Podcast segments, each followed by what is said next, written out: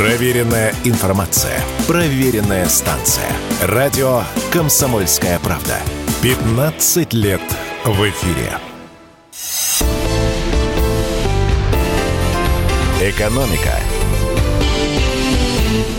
Это прямой эфир радио «Комсомольская правда». Здесь Игорь Измайлов. «Экономика». Сегодня с нами главный экономист консалтинговой компании «ПФ Капитал» Евгений Надоршин. Евгений, приветствую вас. Спасибо, что добрались. И как к, нашей, с вами, к нашему с вами разговору много накапало таких вопросов, в каком-то смысле, может быть, точных, но сводящихся так или иначе в единую картину. А, начнем с последних заявлений Набиулина, я думаю. А, давайте, и поставки, да, да, и по недвижимости, и много всего. Набиулина видит пространство для снижения ключевых ключевой ставки. Но, скорее всего, это произойдет во второй половине года. Главным условием должен быть, должна быть устойчивая тенденция. Да? А, здесь, конечно, хотелось бы увидеть фокус. Фокус не произойдет, снижение инфляции. И со ставкой, значит, такой завесон произошел э, ну, с конца того года. Если это перевалит за вторую половину, да, то, э, естественно, вопрос, что будет с инфляцией, что будет с производством, что будет с экономикой, с доходами. Э, один вопрос, а сколько всего туда да, это правда. Забавный момент. В общем, не успел ЦБ, да, то есть нормально освоиться с инфляционным таргетированием. Казалось бы, да, всего-то 2014 год вот перешли. А надо сказать, действительно, значимость ставки для экономики существенно подросла. Это прям, ну, хороший индикатор вот э, того, как изменилось, например, ну, инструментарий влияния ЦБ. Если раньше только валютные интервенции вызывали возбуждение, да, то есть на рынке, то сейчас, да, вот манипуляции со ставкой прям большая значимая штука. Вот, э, причем стали вот частью нашей обыденной жизни. Так вот, э, смотрите, по инфляции картина, ну, давайте так, наверное, важная оговорка, которую я должен сделать, был совсем правильно, что я не очень большой оптимист. То есть у нас есть официальные прогнозы. Официальные оптимисты. Да, да, да, да у нас есть официальные оптимисты, которые рассказывают, как два там или что-то еще. В общем, космические корабли бороздят просторы мирового океана. А, вот, Россия там по ВВП, по паритету покупательной способности уже обогнала Германию. Кстати, спойлер, МВФ так не думает. Вот, и скоро обгонит Японию кстати, спойлер, МВФ так не думает. Вот. Э, ну, просто как вот важные моменты, да, но тем не менее, то есть как бы вот у нас есть как бы официальный оптимизм, который льется там, да, довольно большим потоком. Э, я пока не склонен вот так оптимистично смотреть, не отрицая фактов роста в прошлом году, то есть вопрос там 3 или 4 процента вот для меня открытый было, но все равно это довольно много, это хорошо, это компенсировало падение 2022 года, как его не считай. Да, рост есть... ВВП вы имеете в виду, да? Да, рост ВВП. Угу. Вот у меня нет таких оптимистичных ожиданий на 24 четвертый. А и... МВФ, мы просто, извините вас, они говорят до двух с половиной, но все-таки, да, два с половиной. Два и шесть. Это, это неплохо, это даже лучше пока вот официального угу. прогноза Минэка. Э, ну, Смотрите, у меня есть ощущение, что МВФ э, в принципе чувствует, что плохо чувствует, что происходит в России, и плохо понимает драйверы, которые, ну, вот стоят за российским ростом. И мне кажется, они уже какое-то время, ну, так, приблизительно, так сказать, выставляют там показатели. И видя в прошлом году почти все, да нет, почти все, все, кого я знаю, включая меня, мы ошиблись, вот кто делал прогнозы по российскому росту, ошиблись, э, рост оказался гораздо лучше этих показателей. И я году, полагаю, да, да угу. что эта корректировка, которую МВФ произвел, ровно с этим и связана. То есть есть увидев э, размер, так сказать, ошибки а, э, по прошлому году, они просто решили добавить на следующий, не очень вникая в природу. А с природой есть, так сказать, нюансы, проблемы как раз в той самой ставке, вот тут приличная часть. Так вот, это было вступление. Значит, если мы остаемся в контексте, вот это важный момент, э, официального прогноза, где у нас сохраняется рост, то там ситуация неоднозначная, для меня, по крайней мере. И действительно, причин для скорого снижения ставки нет, и, может быть, их нет, представляете, даже в этом году вообще. То есть, как бы глава ЦБ, возможно, избыточно оптимистична. Поясню, в чем причина. Дело в том, что, по сути дела, резкий скачок инфляции, который мы наблюдали в конце прошлого года, в значительной степени стал, э, как бы, ну вот, э, природа его – это резкий рост спроса, причем кредитного спроса. И если Центральному банку вот через все меры сдерживания кредитования, а в прошлом году несколько раз они там нормативы ужесточали, а, через повышение ставки более чем двукратной, не удалось побороть вот этот рост спроса, который был одним из важных драйверов инфляции. Там было несколько локальных, ну, mm-hmm. довольно сильных шоков, но вот рост спроса однозначно как драйвер присутствовал, и это вполне серьезная основа там, для борьбы с ним. Вопрос обсуждать масштаб можно. А, ну, вот ЦБ на ней сосредоточился, и если он ее побороть не смог, то это означает, что никаких причин для того, чтобы инфляция, а, во-первых, дала четкий сигнал на снижение, я услышал скепсис в начале, все правильно, а, а значит, чтобы ЦБ мог снизить ставку, просто не будет. То есть у нас будет повышенная инфляция, возможно, представляете, даже не замедляющаяся, а, и в этих условиях Центральному банку, возможно, нужно будет изучать вопрос дальнейшего повышения ставки, ужесточения нормативов кредитования. Хочу сказать... А на что спрос был э, в, перед тем, как ставку э, начали Да буквально поднимать? на все.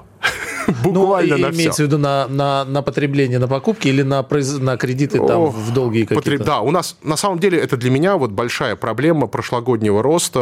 Он мне категорически не нравится, потому что этот рост был не благодаря инвестициям. Там неважно, как относиться вот как бы к изменению структуры российской экономики, о которой много говорят и на самом деле больше говорят, чем происходит. А, но вот ключевой момент в том, что это был бы инвестиционный рост. То есть какие-то мощности бы создавались, да, да. что-то запускалось, производилось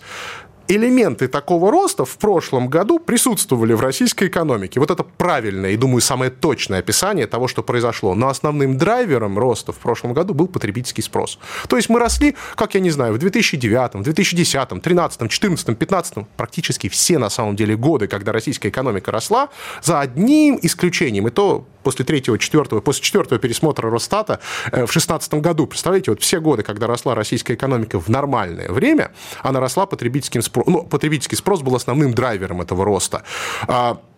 И, собственно говоря, в прошлом году произошло так же. Причем доля вклад вот этого потребительского роста с маленькой оговоркой мы не можем сейчас разделить импортные, инвестиционные и потребительские, статистики нет.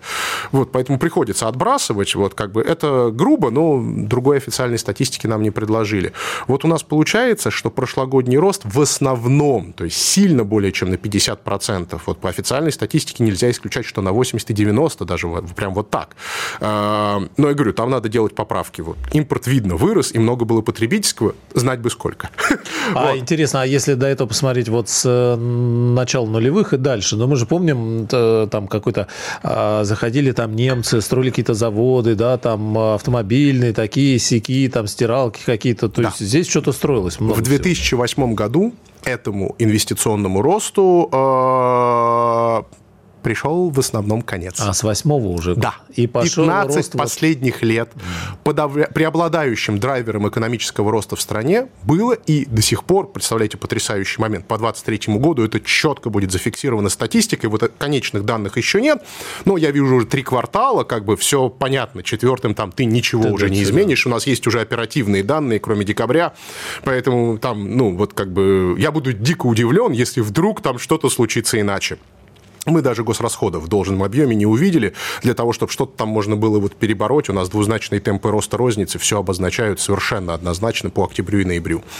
А, так вот, э, соответственно, это рост потребления, это драйвер роста российской экономики, и в прошлом году он же был основным. Инвестиционный рост был, но э, доля инвестиций в ВВП в два с лишним раза ниже, чем доля потребления.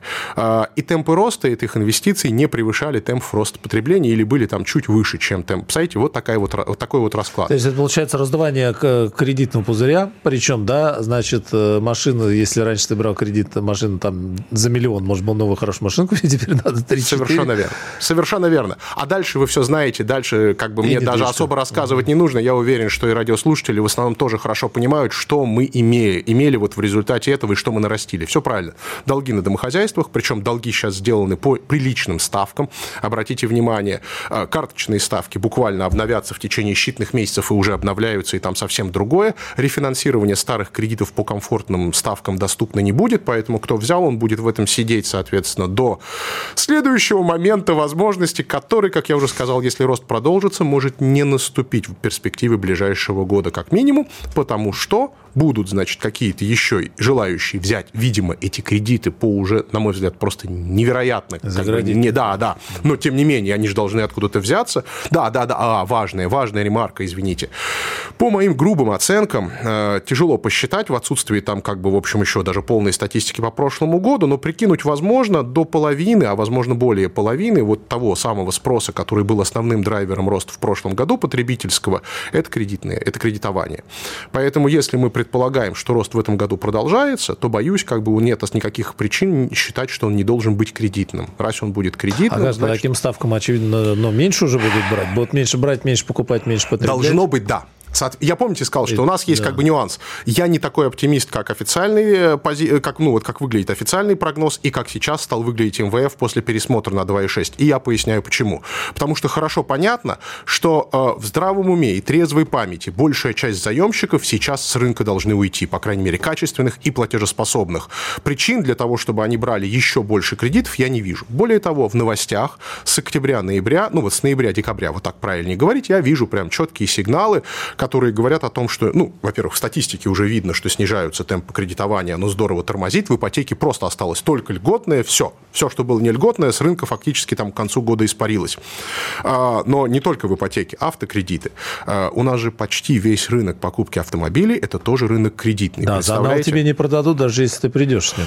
Не-не, можно. Сложно, но можно. можно. Я вам хочу сказать, это потрясающий момент. Я смотрел, вы знаете, я вам, о, господи, 90-е, родные 90-е, начало да. 2000-х значит, там будет наценка. Э, вас могут взять дополнительную комиссию, значит, да. потому что кассовое обслуживание стоит денег. Вам, возможно, придется налом приносить вот это вот э, как бы э, в кассу, значит, банка, если где она осталась, и вы еще доплатите сверху за то, чтобы, да, расплатиться. Ну, да, дороже, да. Не с кредитным. Ну, потому что многим салонам, да, уже ушел, ушел вот этот вот клиент, который ходил с чемоданом, ушел клиент, у которого было много денег на счете, он переводом легко закрывал, да, и вот как бы остались механизмы, которые в основном как бы опосредуют кредитное взаимодействие, когда денег через салон-то, ну, потом они приходят от банка уже э, в рамках соответствующих операций, а в салоне, по сути дела, подписываются документы. Там документы на кредит, документы на машину.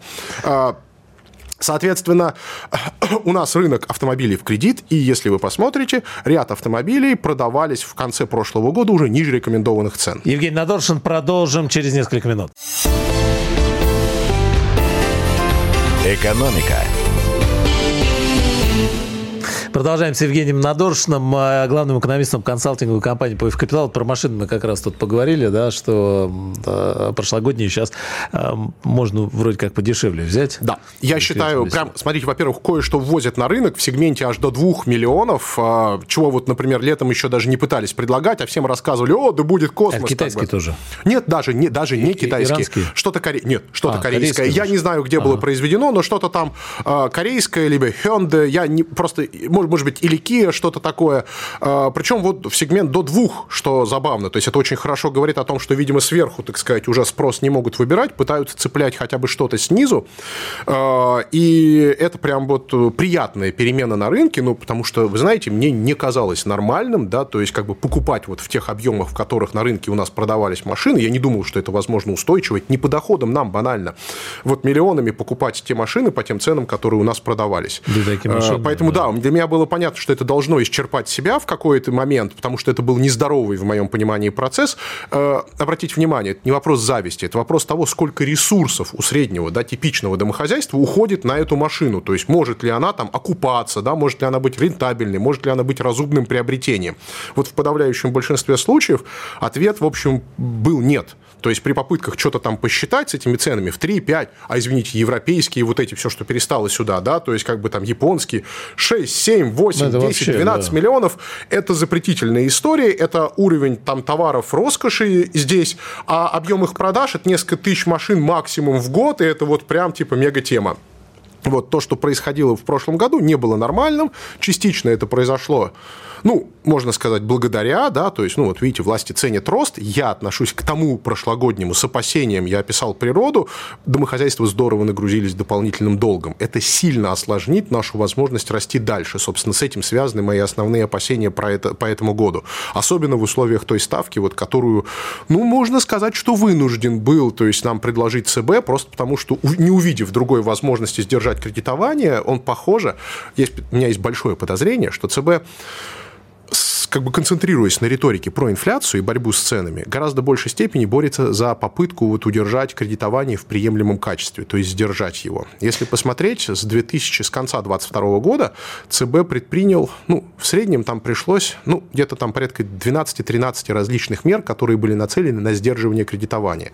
Там или убирали часть вот смягченных нормативов, или вводили ужесточение. И вот, похоже, когда все это не сработало, воспользовавшись тем, что процесс ускорения инфляции в прошлом году был предсказуем до невозможности. А, было понятно, что вот весной она замедлится до очень низких значений, потому что весна 23-го это было после весны 22-го, когда был резкий шок, да, то есть помните, 120 угу. рублей за доллар на несколько дней, но они там были, и были совсем другие цены.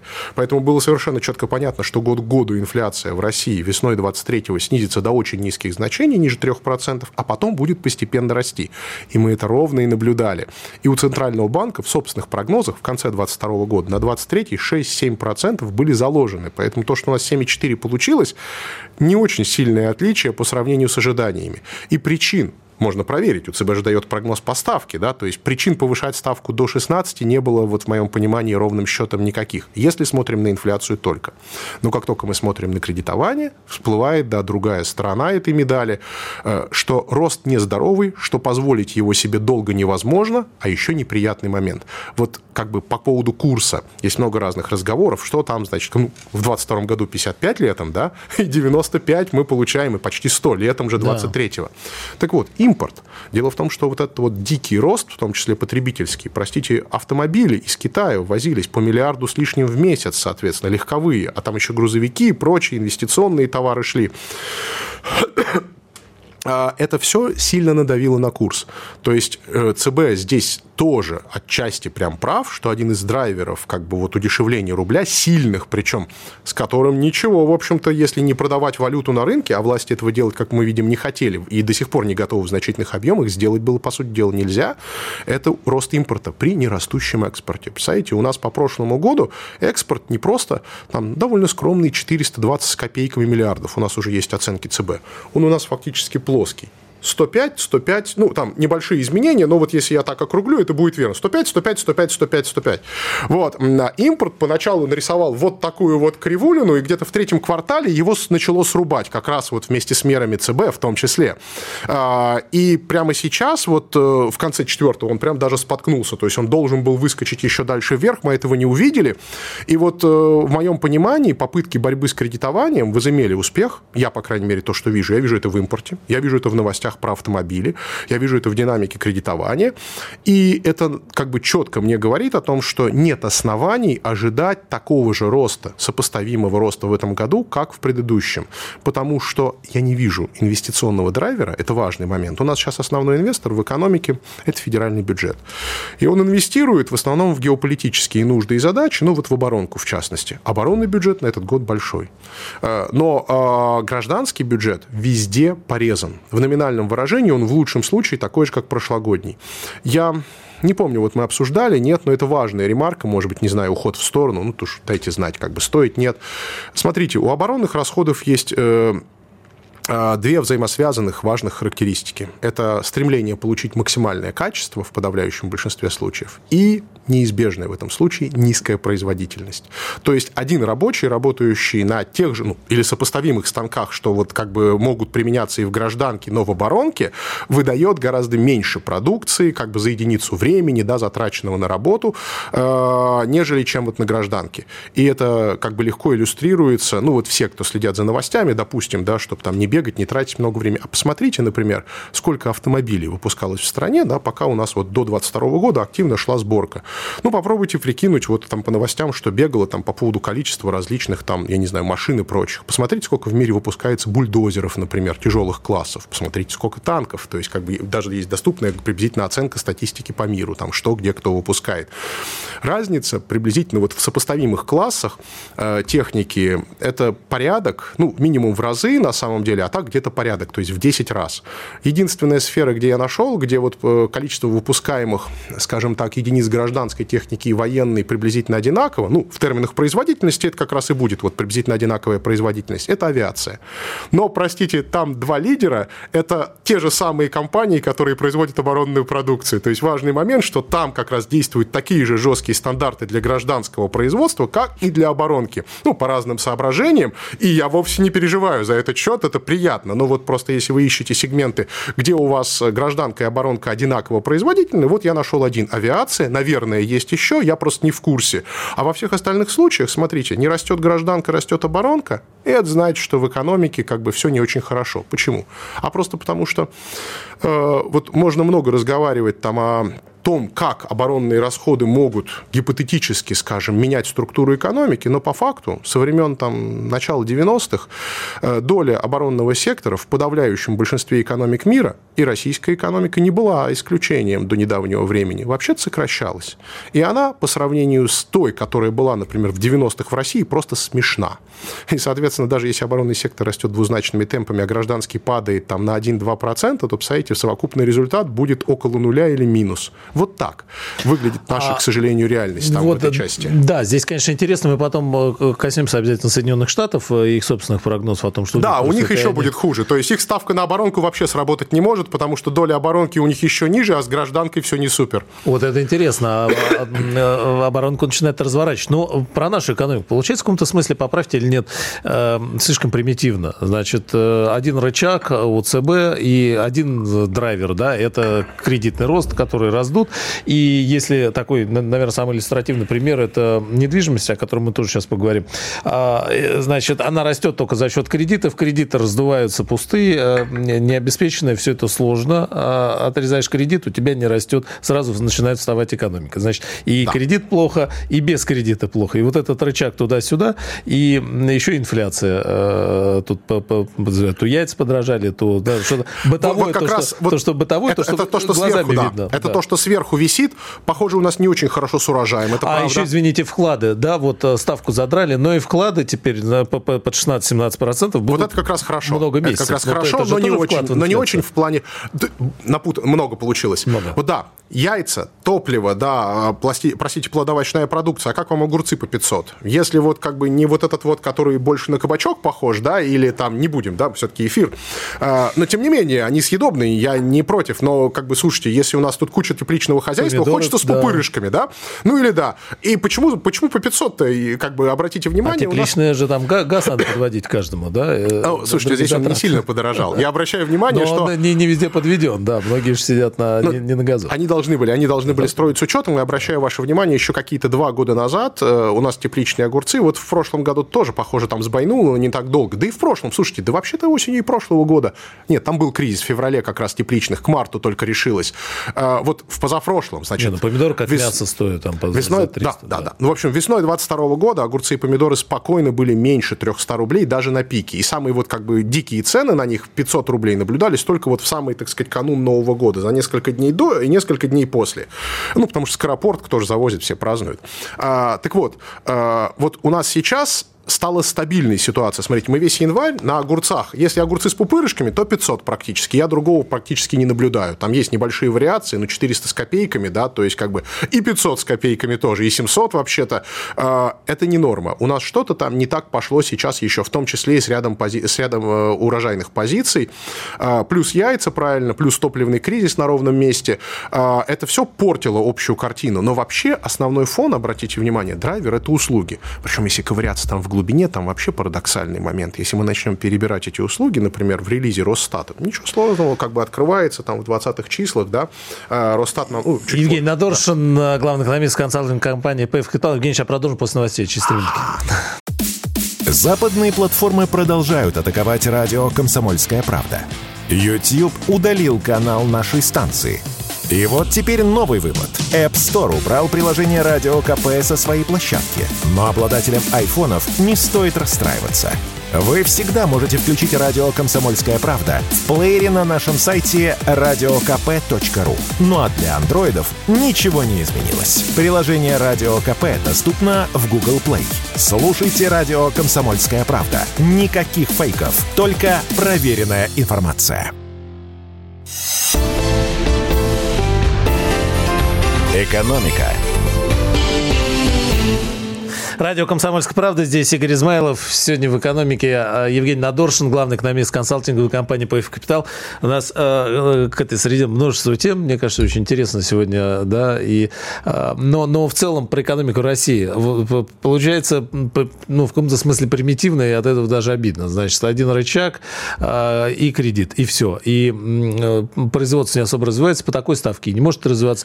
А потом мы, э, значит, говорим, ну, и мне кажется, вот это, наверное, наверное, еще там много десятилетняя история, связанная с тем, что а зачем нам свое производство, мы все можем купить, да, бабки есть. Чем мы будем делать то же самое, что немцы, если они делают лучше, а тут китайцы делают, э, а теперь уже и вроде без выбора особо, да. Да, теперь только китайцы. китайцы не да. идут Для сюда нас заводы китайцы, строить, да. да, не спешат, а то и прямо говорят, что не будут этого делать, в частности, автомобильные. Да, да, так э, что тогда? Вот мы так будем ехать на этом рычаге? Ну, смотрите, на самом деле рычаг не один, а, потому что э, ИЦБ пытался использовать другой, это норматив нормативы для потреб кредитов. То есть есть инструменты воздействия, но с нормативами не взлетело. Ну, они не решились, в общем, выкрутить их реально жестко, так чтобы банкам действительно было тяжело. Эм, ну и, похоже, в какой-то момент, видимо, решили переключиться на ставку. Ну, я не знаю в силу чего. То есть mm-hmm. в силу того, что решили, может быть, что с нормативами стрёмно, может быть, у кого-то могли возникнуть там уже проблемы дальше, да, они этого не хотели. Тут же, видите, сейчас мы с отчетностями банковскими плохо понимаем, что происходит. Хоть их публиковать и начали, но содержание стало гораздо менее подробным, подобном.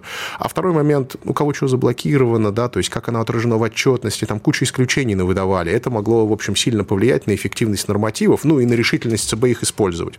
Вот с нормативами не вышло. То есть с нормативами побороться он пытался на протяжении еще года приблизительно до того, как начал повышать ставку. И потом вот пошла ставка под соусом борьбы с инфляцией. Э, побочных эффектов много, к сожалению, это правда. В идеале, ну, я соглашусь, наверное, выбирая между нормативами и ставкой, да, то есть когда тебе нужно побороться с чем-то серьезным и большим и масштабным, ставка оказывается более эффективным, и действительно это почти единственный инструмент, вот когда ты не пытаешься там слишком напирать на валютные интервенции. Есть, есть варианты, но как бы если ты говоришь, вот я в инфляционном таргетировании, то у тебя ставка является основным и самым эффективным инструментом. Есть куча побочных эффектов. А, первое – это правильно производство. Дорогие деньги для инвестиций. По 15-16 ставке, в общем, это без учета еще да, того, что банки да. накручивают сверху, инвестировать не то слово затруднительно. Нужны проекты, которые будут окупаться за год, ну, максимум три блин, как бы таких проектов в экономике России, в общем, которая довольно развита, в которой довольно много чего создавалось, боюсь, исключительно немного. Ну, дальше есть госсубсидии, мы их видим, они скромные, если это так. А, ну, там эти сотни миллиардов, это смешно. Даже если ты субсидируешь ставку для экономики, простите, в полтора, там, более чем в полтора триллиона долларов настоящих долларов, а недвижка вот вся, вот, вот большой вопрос. да, туда уходит приличная часть субсидий, которая лучше бы уходила вот в, как раз в инвестиции э, из федерального бюджета, потому что, смотрите, Э, прямо сейчас итоги трех лет субсидирую. Какой трех? 20, 21, 22, 23 у нас фактически. Мы дойдем до середины 24 То есть 4 года полновесных там как бы субсидирования, они приблизительно такие. Смотрите, у нас весь рынок недвижимости, больное для меня место, прям тема, да как экономист, всех. как да. экономиста.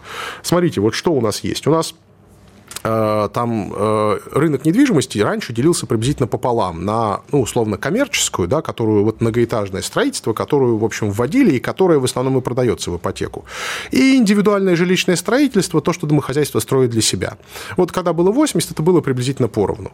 Когда в позапрошлом году вышло на 100 с копейками, вы не поверите, как бы основной прирост случился как раз вот в этом индивидуальном жилищном строительстве, ну, по статистике.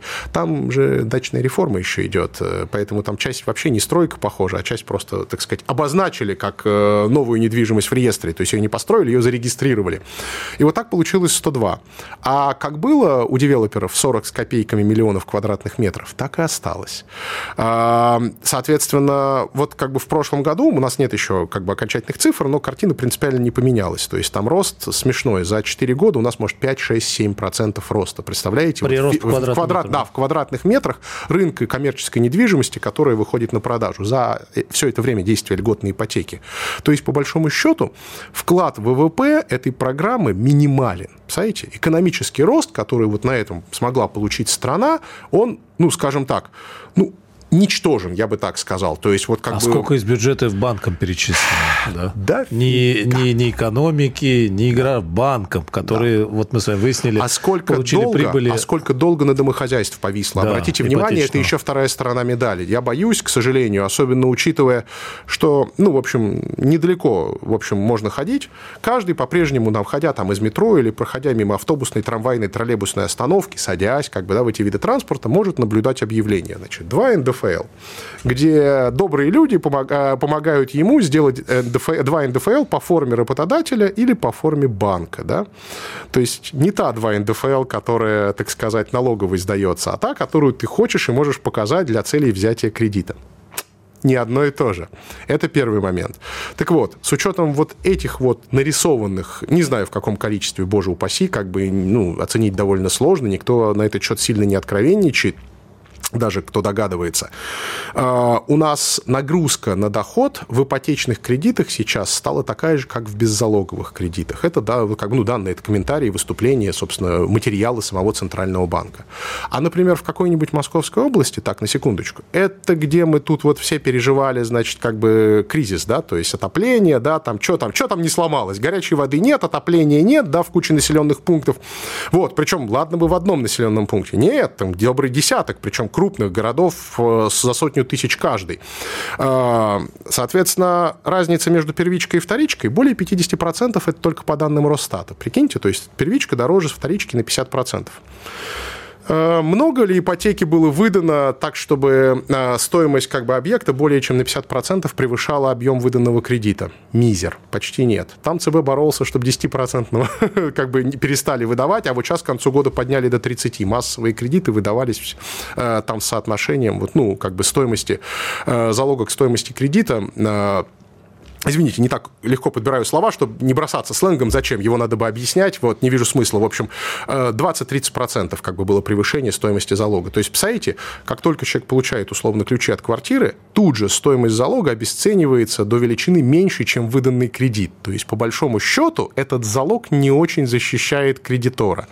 Вот мы могли создать... Как, э, если два дома рядом, один построенный, сданный, а второй нет, то построенный стоит э, Плюс... дешевле, чем... Да, минус 50 50, да, хорошо, построенный, минус 50%. Чем тот, который грубо. еще строится, да, да, да потому да. что... Ой, и, ну, мин, да, да, приблизительно, ну, там, как считать, хорошо, минус 35, от строящегося минус 35, построенный минус, там, условно, 35-40% от Но Мутко вот говорит, что вторичка подешевеет, а Набиульна парадоксальные вещи говорит, что будет не так э, сильно дорожать, да, не такими темпами, я вот сейчас точно цитату найду.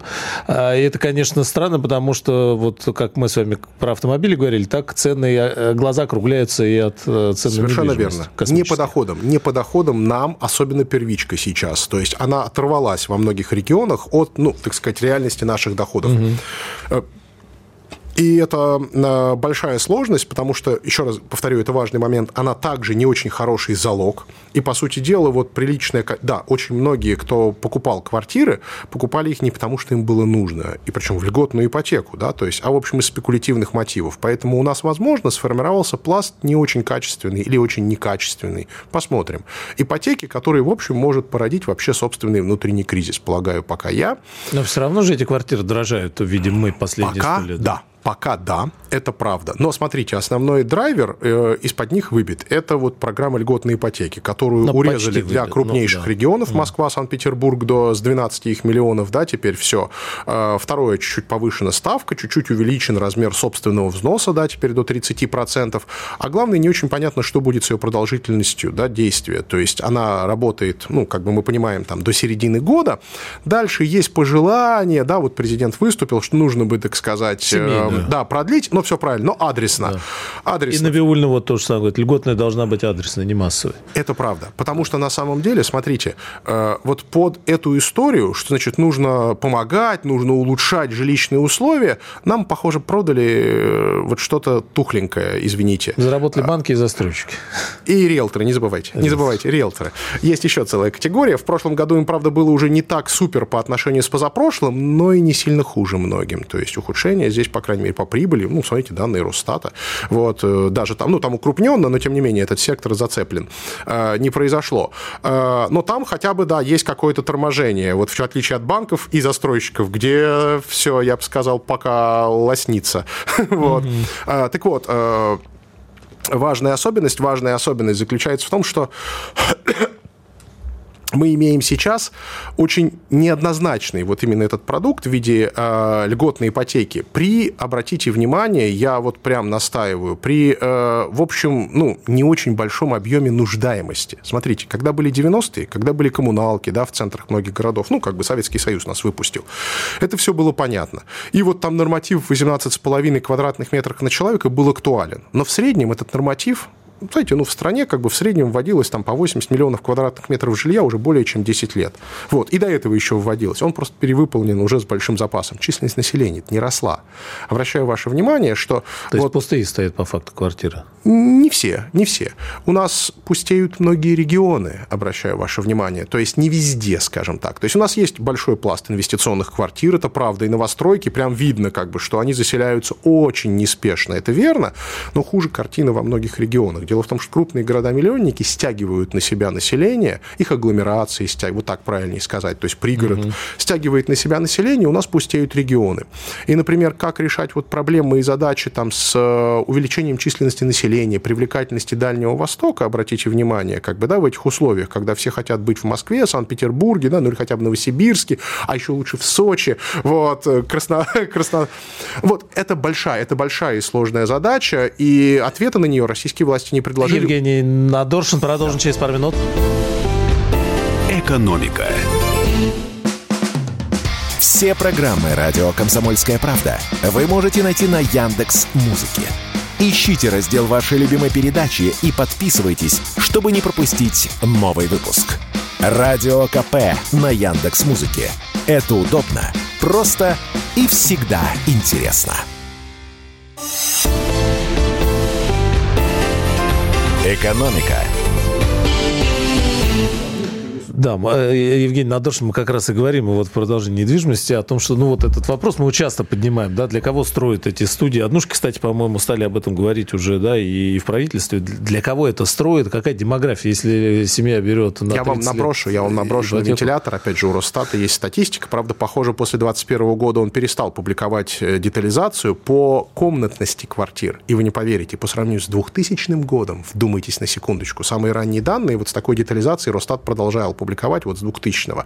Кстати, с 2000 годом количество однушек в процентном отношении выросло, ну и в абсолютном тоже, а количество многокомнатных квартир, да, то есть как бы три и более, сократилось. С 2000-м, прикиньте, то есть если мы рассматриваем с точки зрения качества жизни, с точки зрения действительно попытки адресовать нуждаемость и вот, например, обеспечить условия для того, чтобы семья могла расти в численности и поддержать как бы семьи, ну, создать им условия, да, для того, чтобы у них много Конечно, было детей, вот как бы вот то жилье, которое вводится в последние годы, причем, обратите внимание, при поддержке льготной ипотеки, оно не отвечает, в моем понимании, этим критериям. Можно как угодно украшать да. фасад дома, можно как угодно рассказывать, мы тут для инвалидов, мы тут вам, я не знаю, там скверик и детскую площадку. Но это все смешно по а сравнению... А многокомнатные стоят э, начинать десятки миллионов, даже на этапе э, Это правда, это правда. Я вам хочу сказать, как, например, там 10-15 лет назад во многих случаях хочешь много комнат, как бы строй загородное жилье сам, потому что ты получишь и дешевле, и лучше, и то, что тебе нужно по потребности, да, у тебя будут проблемы с логистикой. Доезжать придется, так сказать, без комфорта во многих случаях. автомобиль. Ну, вообще, я хочу... Это, это, не так уж, это не так уж плохо, вот. Автомобили на самом деле неплохи. Китайцы, смотрите, смогли сделать то, что, к сожалению, обратить внимание, видите, не получилось у нас. То есть их путь развития автопрома, стартовали мы, ну, они даже стартовали с худших позиций, чем мы, но их путь развития автопрома оказался гораздо лучше. Теперь там немцы с ними работают в качестве консультантов. И, и в том числе Окей, да. как бы, то, чтобы, мы, они, то, чтобы то, они не сделали. То, что мы хотели. Да, чтобы они не сделали, смотрите, мы как бы получили, в общем, мертвые станки, да, то есть, ну, по факту, надо же понимать, локализация была довольно успешным, надо сказать, и среди многих проектов наших прям вот весьма успешным, но оказалось, что мы-то обладаем только железками, да, да вот этими корпусами, цехами, а все технологии на самом деле по-прежнему в распоряжении тех, кто на этих мощностях собирал. Да, вот это, конечно, отдельно большой разговор про технологии, я надеюсь, что как-нибудь мы э, поговорим. Два слова буквально, Евгений, все-таки да. о ценах, а, как на ваш взгляд, что будет с первичкой, со вторичкой? В этом году мы увидим какое-то снижение, насколько серьезно? Смотрите, и я вижу, что пока рынок а. будут пытаться держать. Давайте ждать середины года. Я жду коррекции. Я жду коррекции как на вторичке. Рынок практически встал сейчас уже. А, поэтому предпосылки для этого есть все. А, я жду снижения на первичке тоже, потому что рынок неадекватен совершенно, и без льготной ипотеки он не жизнеспособен. Они уберут, они просто не зажмут предложение, скажут, ой, да мало у нас метров. Девелоперы э, обладают к сожалению, там, для потенциальных как бы, покупателей, для там, простых граждан, да, э, гораздо большей властью на рынке недвижимости сейчас, чем 10 лет назад. У нас в строительстве активно шла так называемая консолидация. Это дает большую рыночную власть сегодняшним крупным игрокам. Поэтому мы не раз видели, что они пользовались этой рыночной властью для того, чтобы не давать ценам падать. Э, это правда. Это правда э, насколько хватит их рыночной власти сейчас, смогут ли они, очевидно, да, в какую сторону они играют, это понятно. Вот. Э, против них, как мне кажется, сейчас будет играть экономика, и похоже, да, тот факт, что льготная программа, если будет продлена, то будет куцей, э, я бы так сказал. А, вот мое пока ощущение, что скорее как бы им придется уступать. Им, потому что, смотрите, они не могут позволить себе стоять и ждать. Они производство, ну, не непрерывного цикла, но, по крайней мере, не весьма близки. Им нужен оборот. Если, соответственно, они сидят на своих квартирах, то они не девелоперы, которые не продают. Для того, чтобы у них были бригады, были строительства, ну, как бы им весь этот процесс нужно кормить и поддерживать. Иначе сдавать надо, огромный... чтобы получить деньги да, да, совершенно верно. счетов, а сдавать это на себя их вешать, платить. Да, это, это мертвяк. Это мертвяк, Налоги, это нужны огромные огромные средства, да. как бы, которые большинство из них даже резервировать не пытаются, как бы под все эти вот объемы, которые они вводят. Поэтому мое понимание совершенно простое. Они могут взять на какое-то время паузу, сымитировать, но если это придется делать, скажем, на протяжении пары кварталов, то как бы ресурсы у них для этого просто нет. Банки, обратите внимание, вот то слияние, которое, по сути дела, усилами, силами властей образовалось через счета эскроу, вот эти все, когда как бы в эту историю были засунуты еще и банки плотно. Обратите внимание, банк кредитует проект фактически с двух сторон. Он дает ипотеку покупателю и кредит девелоперу. Вот это Кому усиливает власть. Это Хорошо. усиливает власть да. крупнейших игроков. Поэтому сейчас, может быть, ресурсы у девелоперов из-за решений законодателя стало даже больше. Но потому что в это подтянуты игроки с совсем другими финансами, совсем другими деньгами. Они просто сидят на этих мешках.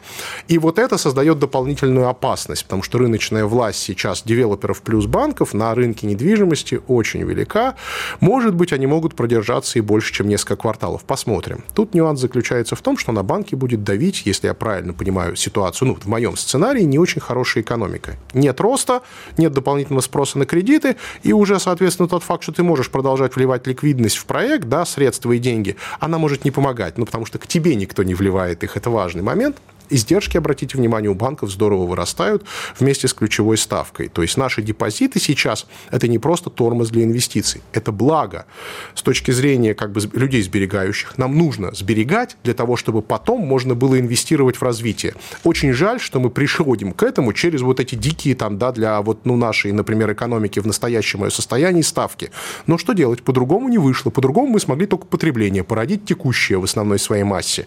Ну, а как бы в части не текущего, видите, непродуктивная, да, то есть, по крайней мере, недвижимость, льготную ипотеку я вот в этом виде воспринимаю скорее уже как прокризисный совершенно однозначно. Да, интересно. Ну и вот э, Соединенные Штаты мы хотели с вами вскользь хотя бы успеем. Глава а куда без них, да? да, заявил, что экономика США движется к краю обрыва. Вот, казалось бы, да, из-за госдолга. Джеймс Даймонд согласился с мнением, что госдолг США станет самым непредсказуемым кризисом в истории страны. И мы с вами вскользь коснулись э, того, что они начинают... С одной стороны, они пограбили Европу, вытащили производство оттуда, у себя оборонку начинают раскручивать. А Европе э, заместили между нашу газ продает, забрали господряды. Ну, то есть где-то что-то как-то, но в целом сами напряглись. Ну, можно, конечно, и так, да. То есть, действительно, Европа здорово пострадала, скажем, в пользу Соединенных Штатов Америки, в том числе в ряде промышленных производств за последние годы. Это правда. Они начало, оно началось все со сланцевой революции и, в общем, довольно дешевого локального газа в США, когда, в общем, нефтехимию стало уместно гораздо активнее называть газохимией. Как бы, ну, так уж получилось. Вот. Эм, смотрите, обычно, когда на рынках что-то известно всем, то очень часто этого не происходит. Поэтому, если все готовы к долговому кризису США, э, вот не он, видимо, будет, так сказать, э, источником проблем, скажем. Проблемы, скорее всего, придут откуда-то еще. Ну, потому что все будут очень осторожничать по этому вопросу. Э, понятно, что во многих случаях американские инструменты сейчас безальтернативны для многих. Ну, это самый емкий рынок и там так далее и тому подобное. Но Э, я думаю, что сами американцы тоже неплохо догадываются, не только глава JP Моргана, о проблемах. Обратите внимание, вот эти вот конфликты постоянные, когда Конгресс и Сенат, ну, в первую очередь, Конгресс, не согласуют э, исполнительной власти, президенту, да, с его да. администрацией и прочими, значит, товарищам, э, бюджет. И они не могут финансировать не то, что там какие-то расходные нужды, а даже свои зарплаты. Это у нас, по-моему, уже третий или четвертый прошел вот некоторое время тому назад. А до этого я что-то, может, такой был там, я не знаю, лет 50 или как-то так назад, и все. Представляете? То есть они вошли в очень непростой период, и они сами отдают себе во многих, ну, по крайней мере, подавляющая часть из них явно точно отдают себе отчет, что зона рискованная. И я полагаю, что чем дальше, тем они будут осторожнее в этой части действовать, это правда. А, может быть, действительно будут пробовать какие-то отвлекающие компенсирующие меры, но не они тема текущей передачи, это отдельный разговор, не эксперту в экономике вообще с этим разбираться. Вот в части экономики я полагаю, что они постараются поосторожничать сами. Э, и вот, возможно, как раз на урезании расходов для того, чтобы не допустить проблем с бюджетом и долгом, да, а, может глубокий кризис в США произойти. Потому что если вы будете делать поправку, а, во многих экономиках мира, еврозона, США, Индия, между прочим, на секунду, на, на величину дефицита бюджета центрального правительства, вы можете с удивлением обнаружить, что с этой поправкой, а роста в этих экономиках, возможно, и нет, прикиньте. Ну, то есть вот как бы при дефиците рост мы видим 2-3%, делаем поправку на дефицит, и, может быть, там должен был бы быть спад. Правильный вывод, по крайней мере, очень часто получается именно такой. Это неприятная новость, может не сомневаться, для очень большого количества экономик мира. То есть, как бы, вот, знаете, э, крупнейшие сейчас мировые экономики, США в их числе, растут только потому, что в их бюджетах есть большой и часто растущий дефицит у центрального правительства. И это, возможно, основной источник экономического роста за последние годы. У кого-то на горизонте аж где-нибудь с 2008 года. А, и как с этим быть? пока непонятно. Хорошо понятно, что сокращение этого дефицита может обернуться да, тяжелым кризисом. Не обязательно долговым для федерального правительства, но тяжелым экономическим для США легко. А, ну, это тяжелый экономический кризис очередной из или там э, впереди, ну, что мы, да, вот это такое хорошо продаваемые заголовки, крах США, крах доллара, э, там э, и так далее. В Китае же тоже, да, вот мы не успели, к сожалению, обсудить э, проблемы там с большими застройщиками. Да, да, очень сложно. Эвергранде – это просто маленькая часть этого огромного айсберга. Обратите внимание, региональный долг. Госдолг в Китае не так страшен центрального правительства, как долг региональный, как, простите, то, что на балансах банков спрятано. Очень многие экономики мира последние там, лет 15, а то и больше, стимулировали свое развитие за счет госвливаний и подошли к текущему моменту в очень непростой ситуации, когда э, и продолжать дальше опасно, и сократив, ты провоцируешь внутренний экономический кризис, причем большого масштаба. Э, простых решений в этой ситуации не будет. Э, возможно, мы обречены на несколько лет, скажем, там разной степени глубины и протяженности рецессии, причем в том числе в крупнейших экономиках. Э, может не сомневаться, даже если это не станет как крахом США, а пока вроде не к этому дело идет, э, для сырья это плохая новость. А это значит, что и для нас тоже не очень хорошая. И вот сохранить рост в экономике России, если у нас там, например, то Китай, то США могут нырять в рецессию, то еврозона может из нее, например, не выходить э, годами. Вон они, пожалуйста, в прошлом там были, похоже. Это как бы вот совсем не расклад, не расклад для развития. Евгений Надоршин, главный экономист консалтинг компании ПФ Капитал. Спасибо большое, Евгений. Ждем вас еще. Спасибо, спасибо, что пригласили. Экономика.